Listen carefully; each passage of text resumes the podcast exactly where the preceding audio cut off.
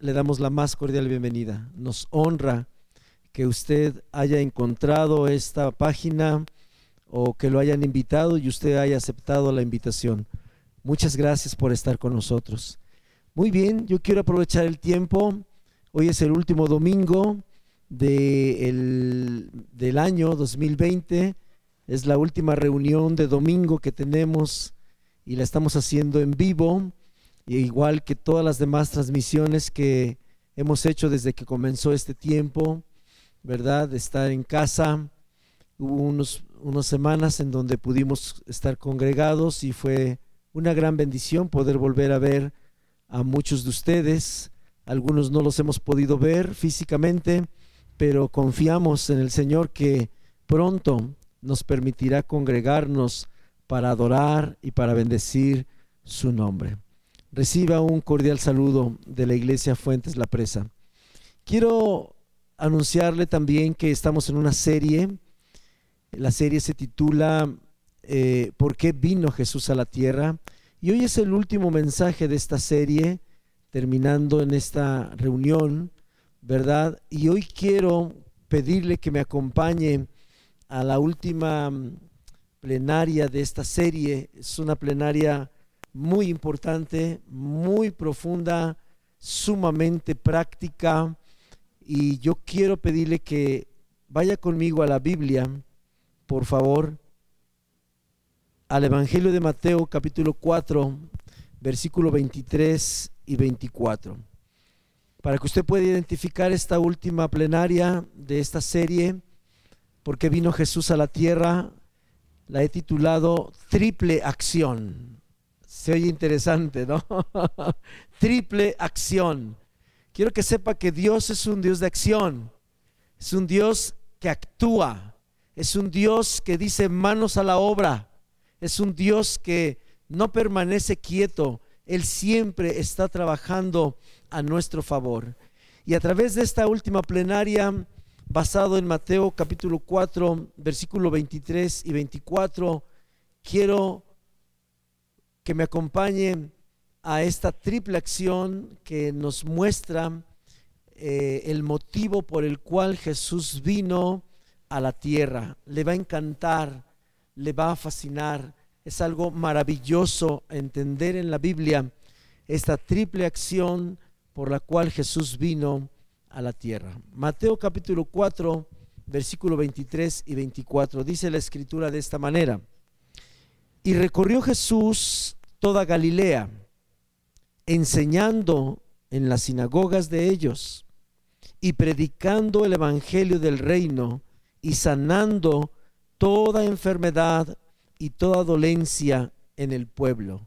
Versículo 24: y se difundió su fama por toda Siria, y le trajeron todos los que tenían dolencias, los afligidos por diversas enfermedades y tormentos, los endemoniados, lunáticos, paralíticos, y los sanó. Quiero invitarlo a que se una a esta oración para pedirle a Dios que su palabra hable a nuestro corazón. Padre, en el nombre de Jesús, te damos gracias por la palabra que nos has puesto en nuestra vida. Una palabra inspirada por tu Espíritu en nuestro idioma. Gracias porque la tenemos en nuestras manos y gracias porque tu Espíritu Santo habla a través de ella. Ponemos este tiempo en tus manos y creemos en la triple acción por la cual tú veniste a la tierra, Señor, que hoy estarás moviéndote en estas tres acciones para cambiar vidas, para transformar personas, para dar vida eterna, para sanar a todo aquel que está enfermo. En tu nombre, Jesús, oro para que mientras este mensaje es expuesto, el Espíritu Santo caiga sobre cada persona que tiene una enfermedad en su cuerpo y tu palabra, Señor, obre un milagro de sanidad sobre cada persona que se encuentra con dolencias, con enfermedades, con fiebre, con diagnósticos de enfermedades terminales. Señor, este es tu tiempo. Este es tu tiempo, Señor. Tú quieres cerrar este año con tu palabra, trayendo grandes milagros y grandes transformaciones. En el nombre de Jesús te damos gracias porque te estás moviendo en nuestras vidas. Amén y amén. Muy bien, hay tres cosas. La triple acción consiste en tres acciones, tres cosas que Jesús vino, por las que vino a la tierra. Y vamos a profundizar en ellas porque las dos primeras, llevadas a cabo conforme Dios lo tiene planeado, trae como resultado una tercera, que es la que Dios quiere que nosotros aprendamos esta mañana. La sanidad que hoy necesita una persona que se encuentra envuelta en una circunstancia de enfermedad, cualquiera que ésta sea, proviene de las dos primeras acciones que Jesús vino a la tierra a hacer. Y nosotros necesitamos estar en una actitud de recibir sus dos primeras acciones para que se pueda cumplir la tercera acción. Mire, las tres acciones ahí están muy claras. Número uno, Jesús vino a enseñar. Número dos, Él vino a predicar, o una palabra sinónima, vino a anunciar. Y número tres, como resultado de enseñar y como resultado de anunciar o de predicar, Él vino a sanar a todos los enfermos. Es hermoso ver en la Biblia los propósitos, la triple acción que Jesús tenía como meta, como propósito, como objetivo, por el cual dejó el cielo y vino a la tierra. Él vino a enseñarnos, Él vino a predicarnos y Él vino a sanarnos a través de su vida y de su sacrificio. Quiero pedirle que por favor me acompañe a Gálatas capítulo 1, versículo 11. Quiero entrar de lleno a lo poderoso que es en la primera acción de Jesús. Leímos en Mateo capítulo 4, versículo 23, que Jesús enseñaba. Y quiero irme de lleno directo a uno de los ejemplos más poderosos que en la Biblia están registrados del efecto, de la importancia, de la trascendencia que tiene la acción de que Jesús enseñe su palabra a una persona. ¿Y sabe qué significa eso? Significa que la enseñanza de su palabra produce cambios permanentes y radicales a una persona. Y esto es lo primero que se necesita antes de llegar a un milagro de sanidad en el cuerpo. Necesitamos dejar que la primera acción de Jesús, por la cual vino del cielo a la tierra, es enseñarnos su palabra. ¿Para qué? Dios, Jesús, es un maestro por excelencia. A Él le encanta enseñarnos su palabra, su camino, sus mandamientos, sus promesas, sus tesoros escondidos. ¿Por qué? Porque la palabra, la enseñanza de su palabra produce cambios permanentes y radicales en una persona. Y cuando esto pasa, entonces pueden empezar a suceder muchas otras cosas. Quiero pedirle que me acompañe a la lectura. Gálatas capítulo 1, versículo 11. Es un poco de la historia de la conversión del apóstol Pablo. Y es interesante esta historia que él narra cuando le escribe a los Gálatas, para entender el poder de la enseñanza de Jesús como una de sus acciones por las cuales él dejó el cielo y vino a la tierra. Vea esto: mas os hago saber, hermanos, que el evangelio anunciado por mí no es según hombre. 12. Pues yo ni lo recibí ni lo aprendí de hombre alguno, sino por revelación de Jesucristo, porque ya habéis oído acerca de mi conducta en otro tiempo, en el judaísmo, que perseguía sobremanera a la iglesia de Dios y la asolaba. Y en el judaísmo aventajaba a muchos de mis contemporáneos en mi nación, siendo mucho más celoso de las tradiciones de mis padres. Pero cuando agradó a Dios, que me apartó desde el vientre de mi madre y me llamó por su gracia, revelar a su Hijo en mí para que yo le predicase entre los gentiles, no consulté enseguida con carne y sangre, ni subí a Jerusalén a los que eran apóstoles antes que yo, sino que fui a Arabia y volví de nuevo a Damasco. Después pasados 3 años, subí a Jerusalén para ver a Pedro, y permanecí con él 15 días, pero no vi a ningún otro de los apóstoles, sino a Jacobo, el hermano del Señor. En esto que os escribo, he aquí delante de Dios que no miento. Después fui a las regiones de Siria y de Cilicia, y no era conocido de vista a las iglesias de Judea que eran en Cristo. 23. Solamente oían decir: aquel que en otro tiempo nos perseguía, ahora predica la fe que en otro tiempo asolaba. Y último versículo: y glorificaban a Dios en mí. La acción de la enseñanza, la primera acción de Jesús antes de sanar a una persona es enseñarles su palabra, porque cuando somos enseñados suceden varias cosas. En este pasaje la Biblia enseña que el apóstol Pablo cambió permanentemente y radicalmente su conducta. Era un perseguidor de la iglesia, era alguien que lastimaba a las personas que creían en la fe en Jesucristo.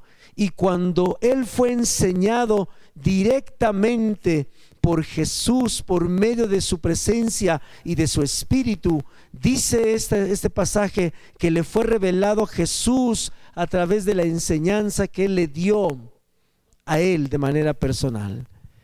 Eso es muy importante, dejarnos exponer a la enseñanza de la palabra de Dios. Va a provocar una revelación en nuestro espíritu. Eso significa que voy a entender el propósito de Dios y voy a entender quién es Dios, no solo en un nivel intelectual, no solo en un nivel de concepto, sino que a través de la enseñanza de la palabra, cuando yo me dejo exponer, hay alguien, Dios pone en mi vida para enseñarme la palabra. Entonces esa primera acción de Jesús en la tierra de enseñarnos hace que nosotros podamos tener cambios permanentes y radicales.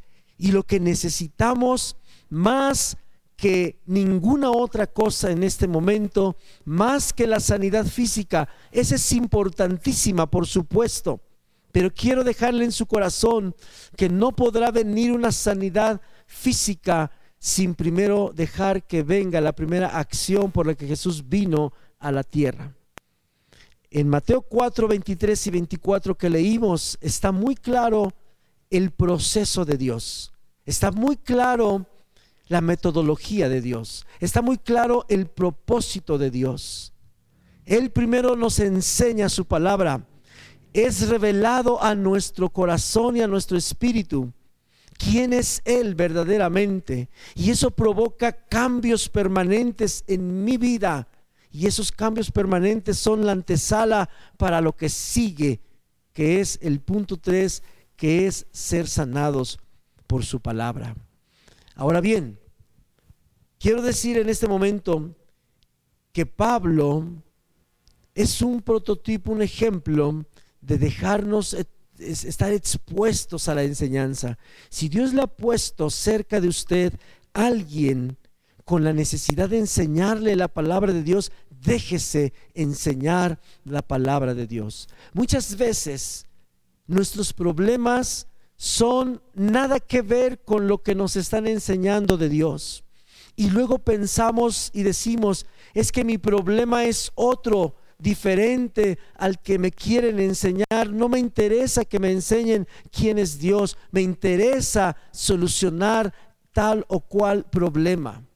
Todos pasamos por esa circunstancia, pero déjeme decirle que si Dios ya le puso a alguien que le enseñe quién es Jesucristo, deje que le enseñe, porque esa palabra de enseñanza de quién es Jesús va a provocar cambios permanentes en su corazón, en su mente, en su espíritu, en su alma, en su inteligencia, en su raciocinio, en su concepto de vida, que son cosas, son elementos sumamente importantes para que Dios trabaje en la fe de un ser humano y pueda usar esa fe para traer un milagro de sanidad. Así es que si usted tiene a alguien cerca que le está enseñando la palabra, dele gracias a Dios por esa persona que le está enseñando la palabra, quién es Jesús, y eso va a producir vida en usted. Ok, vaya conmigo por favor a Lucas 11, versículo 1. Hay dos aspectos de los más importantes hablando de la enseñanza. Dos aspectos importantes que tenemos que poner mucha atención en cuanto a aprender. Cuando la Biblia enseña que Jesús dejó el cielo para enseñarnos, nos está diciendo intrínsecamente que si Él dejó el cielo, la gloria, su reino, la majestuosidad que Él tenía en el cielo, los ángeles que estaban adorándole día y noche para venir a enseñar, eso lo hace digno de que nosotros tengamos una actitud de aprender. Y hay dos aspectos básicos importantes que se conectan con elementos necesarios para ser sanado en unos momentos más. Número uno, en Lucas capítulo 11, versículo 1. Aconteció que estaba Jesús orando en un lugar, y cuando terminó, uno de sus discípulos le dijo: Señor, enséñanos a orar, como también Juan enseñó a sus discípulos. Hay mucho que aprender, infinidad de conceptos, infinidad de temas, infinidad. Una vida no nos alcanza para aprender las profundidades de Dios. Pero hay dos cosas básicas por las que Jesús dejó el cielo para enseñarle a cada ser humano que hay sobre la tierra. Y la primera es esta: enseñarnos a orar. Jesús está interesado en que cada uno de nosotros nos dejemos enseñar por Él a orar. ¿Por qué? Porque la oración te conecta con el Padre. La oración es como ese puente de comunicación directo con Dios. La oración es el medio espiritual que Dios estableció en la tierra para que cualquier ser humano pueda hablar con Dios y Dios pueda, en la segunda parte, hablar con nosotros. Yo puedo hablar con Dios, aunque suene fantasioso, aunque suene para muchos, es que eso es absurdo, nadie puede hablar con Dios, eso no es posible. Sí es posible, eso es lo que vino Jesús, por eso dejó el cielo, para enseñarnos que sí es posible hablar con el Rey de Reyes, con Jesús de Nazaret. Esto es lo que Dios quiere enseñarnos. Los discípulos le dijeron: enséñanos a orar. Usted y yo, nuestra primer petición ante Jesús, nuestro primer tema a ser enseñados de parte de Él, más que quién fue la primero, si el huevo o la gallina, ¿sabe qué es lo más importante? Es decirle a Dios: enséñame a orar. Eso le va a abrir un mar de posibilidades. Usted déjese enseñar a orar por Jesús. Jesús es un buen maestro para enseñar a orar. Él le enseñó a 12 discípulos, y de la oración que Jesús hizo por los 12 discípulos y les enseñó a orar, es que hoy han pasado miles de millones de personas en el planeta que hemos aprendido a orar gracias a que Jesús le enseñó a los discípulos, y los discípulos nos han enseñado a nosotros, y han sido generaciones y generaciones gracias a que alguien se dejó enseñar a orar por Jesús personalmente. Usted puede cambiar su vida. La oración cambia todas las cosas, y Jesús nos enseña a orar. Créame que es importante, muy importante, más que cualquier otra cosa. Aprender a orar es una mina de tesoro, de oro, de rubíes, de piedras preciosas. Aprender a orar es mejor que cualquier cosa en la tierra. Esa es la primera enseñanza. La segunda es al revés. La segunda es: ahora yo quiero que Dios me hable. Y vaya conmigo, por favor, a Marcos capítulo 4,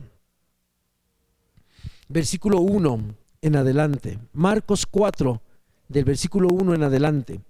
Ahora, la otra enseñanza que Jesús vino a darnos, por eso dejó el cielo, es a que aprendamos a tener la actitud correcta para aprender la palabra de Dios. Esta historia de Marcos 4 es la historia de una parábola donde la semilla, que es la palabra de Dios, es sembrada en 4 diferentes terrenos. Y esto nos habla y nos lleva a entender que la enseñanza de tener la actitud correcta para escuchar, para ser enseñados en la palabra de Dios, es muy importante. Jesús dejó el cielo para enseñar a la humanidad a tener la actitud correcta para ser enseñados con la palabra de Dios. Vea la historia breve. Otra vez comenzó Jesús a enseñar junto al mar. ¿Se fija el énfasis? Otra vez, ¿qué hizo Jesús? Enseñaba. Jesús era un maestro, le encantaba enseñar. A Jesús le encanta enseñarnos. Dice que otra vez comenzaba a enseñar junto al mar. Y vea esto: y se reunió alrededor de él mucha gente, tanto que entrando en una barca se sentó en ella en el mar, y toda la gente estaba en tierra junto al mar. 2. Y les enseñaba por parábolas muchas cosas, y les decía en su doctrina. Aquí empieza lo importante. El segundo brazo, la segunda razón más importante de la enseñanza de Jesús, es que Él nos quiere enseñar su doctrina, Él nos quiere enseñar su enseñanza, sus mandatos, su palabra, y apela a una actitud correcta. Vea estas 3 primeras actitudes, que son las incorrectas, y la cuarta es la correcta. Eso es lo que Dios quiere enseñarnos, a tener la actitud correcta cuando Él nos está enseñando la palabra de Dios. Dice así, el versículo 3: oíd, he aquí, el sembrador salió a sembrar, y al sembrar aconteció que una parte cayó junto al camino, y vinieron las aves del cielo y la comieron. Otra parte cayó en pedregales, donde no tenía mucha tierra, y brotó pronto, porque no tenía profundidad de tierra. Pero salido el sol, se quemó, porque no tenía raíz, se secó. Otra parte cayó entre espinos, y los espinos crecieron y la ahogaron, y no dio fruto. Pero otra parte cayó en buena tierra, y dio fruto, pues brotó y creció, produjo a 30, a 60 y a 100 por uno. Entonces les dijo: el que tiene oídos para oír, oiga. Cuando estuvo solo, los que estaban cerca de él con los 12 le preguntaron sobre la parábola, y les dijo: a vosotros os es dado a saber el misterio del reino de Dios, mas a los que están afuera, por parábolas todas las cosas. 12. Para que viendo vean y no perciban, y oyendo oigan y no entiendan, para que no se conviertan y les sean perdonados los pecados. 13. Y les dijo: ¿no sabéis esta parábola? ¿Cómo pues entenderéis todas las parábolas? 14. El sembrador es el que siembra la palabra, y estos son los de junto al camino, en quienes se siembra la palabra, pues, pero después que la oyen, enseguida viene Satanás y quita la palabra que se sembró en sus corazones. Estos son asimismo los que fueron sembrados en pedregales, los que cuando han oído la palabra, al momento la reciben con gozo, pero no tienen raíz en sí, sino que son de corta duración, porque cuando viene la tribulación o la persecución por causa de la palabra, luego tropiezan. 18. Estos son los que fueron sembrados entre espinos, los que oyen la palabra, pero los afanes de este siglo y el engaño de las riquezas y las codicias de otras cosas entran y ahogan la palabra y se hace infructuosa. 20. Y estos son los que fueron sembrados en buena tierra, los que oyen la palabra y la reciben y dan fruto a 30, 60 y a 100 por uno. ¿Qué nos está diciendo? Jesús dejó el cielo para enseñarnos a tener la actitud correcta para ser enseñados por la palabra de Dios. Es bien importante la actitud del corazón. No debemos darnos el lujo de creer que ser enseñados por la palabra de Dios es una religión. Debo de revisar mi corazón. Debo de tener mi corazón dispuesto a ser enseñado con su palabra y retener la palabra. No es un conocimiento más. No es para que yo pueda tener más conocimiento que otras personas. La actitud correcta para escuchar la palabra de Dios es esta: entender que la palabra de Dios es inspirada por el Espíritu Santo, traída por hombres santos, escrita para que nosotros podamos ser redarguidos, corregidos, instruidos en justicia. La actitud correcta. No debemos creer que la palabra de Dios es para que yo tenga riquezas, para que yo tenga bienes. Debo entender y debo dejar que Dios me enseñe su palabra con la actitud correcta. Así es que esta mañana lo invito a que cada vez que usted sea enseñado, instruido en la palabra, usted permita que su corazón tenga la actitud correcta. La actitud correcta. No debata, no pelee, no contradiga. Deje que el Espíritu Santo nos enseñe a cada uno su palabra. Es la forma en la que Dios nos habla, y esa palabra atesórela. La manera correcta es: quiero aprender de la palabra de Dios para no pecar contra Él. Así decía Salomón: quiero atesorar tus palabras en mi mente y en mi corazón para no pecar contra ti, no para pelear con otras personas, no para discutir, no para condenar, no para fusilar a otras personas. No, la actitud correcta es: quiero tu palabra en mi corazón para no pecar contra ti. La actitud correcta es bien importante. Saber quién lo está enseñando.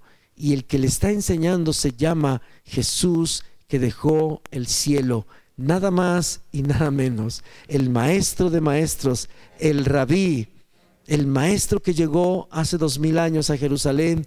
Y entonces usted va a poder experimentar cambios permanentes y radicales en su propia vida. Ok, quiero que me acompañe por favor a Romanos capítulo 10, versículo 1. Romanos capítulo 10, versículo 1. La otra acción de Jesús tiene que ver con predicar la palabra. No tan solo con enseñar, sino con predicar. Y aquí está bien importante esto. Encontré una definición que quiero compartir con usted en relación a la predicación. Es una palabra que allí en Mateo 4:23 es una palabra griega que más o menos se pronuncia así: kerizó, con K de kilo, evangelizó. Y esta palabra en el concepto de predicar o de anunciar el evangelio tiene que ver con esto, y quiero, si usted está anotando, anótelo, es bien importante. Prédica destinada a persuadir, a instar, a advertir sobre la necesidad de acatamiento de algo. Se lo voy a volver a leer porque es muy importante. Este concepto, esta acción, esta segunda acción de Jesús por la cual Él dejó el cielo y que es predicar el evangelio, tiene que ver con esto, a diferencia de la enseñanza, tiene que ver con este objetivo tan importante. Predicar es hablar o anunciar destinado a persuadir, a instar, a advertir sobre la necesidad del acatamiento de algo. Esto es muy importante. Vamos a Romanos capítulo 10. Si me hace favor, Romanos capítulo 10, y aquí entendemos el mensaje del por qué Jesús vino a predicar, porque al final esta definición de predicar que tiene que ver con un anuncio que nos inste, que nos redarguya, que nos haga ver la realidad de nuestro corazón, la Biblia lo llama salvación. Es decir, Jesús dejó el cielo para predicar, para dar un anuncio de tal manera que nos persuada de entender nuestra necesidad espiritual, cualquiera que ésta sea. Al final eso se llama entender mi necesidad de salvación. Todos, absolutamente todos los seres humanos necesitamos dejar que Jesús nos predique, que Jesús nos anuncie, que Jesús nos inste, que nos convenza, que nos redarguya, para reconocer que pecamos delante de Él y que necesitamos la salvación que Él vino a ofrecer a la tierra. Romanos capítulo 10 versículo 1 en adelante dice así: hermanos, ciertamente el anhelo de mi corazón y mi oración a Dios por Israel es para salvación, es para salvación. Ahí está concentrado el propósito del por qué Jesús dejó el cielo para venir a predicar. Esa expresión tiene que ver con la intención de Dios de salvar a la humanidad, y la salvación involucra por lo menos dos áreas importantes: el perdón de nuestros pecados para poder entrar un día a la presencia de Él en el cielo, e involucra la palabra salvación, es una palabra griega que se llama o que se pronuncia zoé, y zoé involucra la sanidad física del cuerpo cuando está enfermo, cuando hay una infección, cuando hay un virus, cuando hay fiebre, cuando hay dolencias. Así es que la razón por la que Jesús dejó el cielo es para predicarnos, para anunciarnos insistentemente de que necesitamos recibir la enseñanza de su palabra. Sigo leyendo. Porque yo les doy testimonio de que tienen celo de Dios, pero no conforme a ciencia, porque ignorando la justicia de Dios y procurando establecer la suya propia, no se han sujetado a la justicia de Dios. 4. Porque el fin de la ley es Cristo, para justicia a todo aquel que cree. Porque de la justicia que es por la ley Moisés escribe así: el hombre que haga estas cosas vivirá por ellas. 6.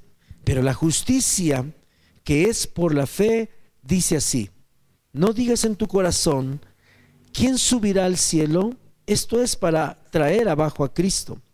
O ¿quién descenderá al abismo? Esto es para hacer subir a Cristo de entre los muertos. Y vea el 8. Mas ¿qué dice? Cerca de ti está la palabra, en tu boca y en tu corazón. Esta es la palabra de fe que predicamos, que si confesares con tu boca que Jesús es el Señor y creyeres en tu corazón que Dios le levantó de los muertos, serás salvo. Zoé, perdón de pecados y sanidad de mis enfermedades en mi cuerpo. Porque con el corazón se cree para justicia, pero con la boca se confiesa para salvación. Pues la Escritura dice: todo aquel que en él creyere no será avergonzado. Porque no hay diferencia entre el judío y el griego, pues él mismo, que es Señor de todos, es rico para con todos los que le invocan. 13. Porque todo aquel que invocare el nombre del Señor será salvo. 14. ¿Cómo pues invocarán a aquel en el cual no han creído? ¿Y cómo creerán en aquel de quien no han oído? ¿Y cómo oirán sin haber quien les predique? Ahí está la razón por la que Jesús dejó el cielo.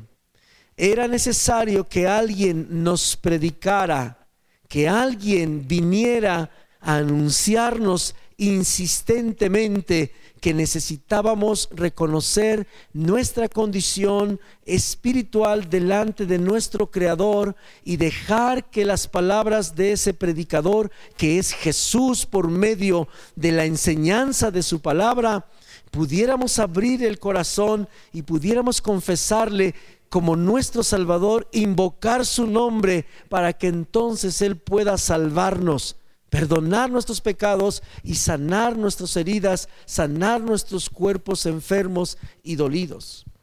Dice aquí: ¿y cómo predicarán si no fueren enviados? Como dice la Escritura: cuán hermosos son los pies de los que anuncian la paz, de los que anuncian buenas nuevas. Es la razón por la que Jesús dejó el cielo, para que usted y yo fuésemos enseñados y que Él nos predicara las buenas nuevas.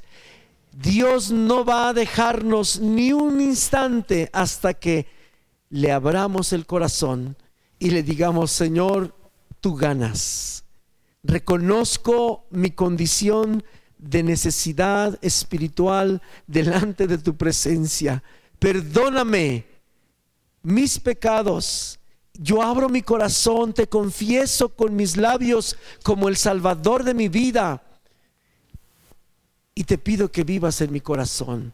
Eso es lo que Dios, eso es predicar, eso es lo que Jesús vino a hacer. Jesús vino a instarnos, a provocarnos, a estar redarguyendo con su espíritu, convenciéndonos de nuestra necesidad. Si usted, Dios lo está acorralando, le está hablando de una manera, le está hablando de otra, le dice de una forma y le dice de otra, déjese predicar por Jesús, porque es para salvación. No hay otro objetivo en el corazón de Dios. Lo que Dios quiere es salvarnos por medio de la predicación de su palabra. Déjese predicar por Jesús. Dios usa a las personas. Aunque usted no lo vea, cada persona que predicamos su palabra es Dios mismo usando la vida del que predica, porque ahora es la forma en la que Jesús se mueve en la tierra. Así es que dejémonos predicar su palabra por Jesús. Ok, vamos a Lucas 4:16. Para ir terminando, Lucas 4. Ya vimos esta triple acción, dijimos que era las tres acciones por las que Jesús dejó el cielo, ¿verdad? Jesús dejó la última acción enseñándonos que si no dejo que la primera acción surta efectos en mí, que es ser enseñados por Él para que me sea revelado Jesús en mi espíritu, no va a haber cambios permanentes ni radicales. Si yo no me dejo convencer por Dios, que es predicar, que es redarguir, es convencer de mi necesidad espiritual, y no lo confieso como mi Salvador y creo en Él en mi corazón, difícilmente Jesús puede hacer la tercera acción, que es la acción de sanar. La acción que Jesús hacía de sanar a las personas era: primero Él enseñaba su palabra, y después predicaba su palabra, y después de que enseñaba y predicaba, Él sanaba a las personas. Vea, Lucas 4:16.